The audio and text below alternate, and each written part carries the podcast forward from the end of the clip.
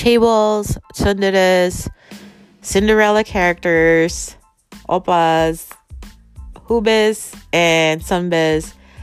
All of these are part of Korean entertainment and is part of what I love to talk about in this podcast, Peach Neon and Pink Ramblings, where I talk about everything Korean related, including Korean dramas, Korean movies, Korean variety shows, especially K pop, uh, and Korean beauty, beauty products as well.